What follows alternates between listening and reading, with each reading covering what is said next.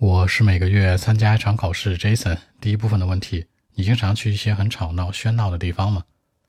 Do you often go to the noisy place? Well, actually, sometimes I'll go to the noisy place, like the pub, music bar, for example. Uh, for me, I don't like the kind of places actually, but sometimes on weekend, when I need to grab some drink, for example, like the beer, I'll go there just with a bunch of my friends, you know. But uh, I don't like to do it very often in life, just like uh, once a month maybe. So that's it. 那我强调我不经常去，偶尔的，你可以说 sometimes，也可以说一个副词结构 occasionally，都可以。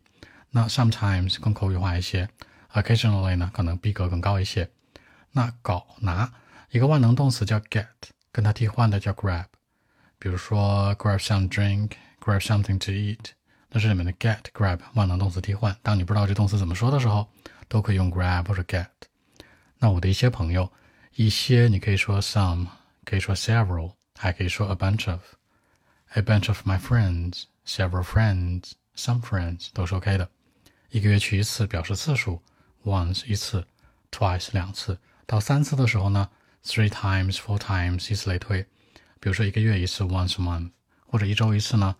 once a week 都是可以的。OK，我们再来一遍。Well, actually, sometimes I'll go to the noisy place like the pub, music bar, for example. Actually, I don't like the kind of places actually I mean the noisy place. But on weekend, when I need to grab something to drink, you know, uh, like the beer, for example, I'll go there just uh, with a bunch of my friends. But actually, I don't like to do it very often in life, just uh, like uh, once a month maybe. So that's it. 好，更多文本问题，微信 b 一七六九三九一零七。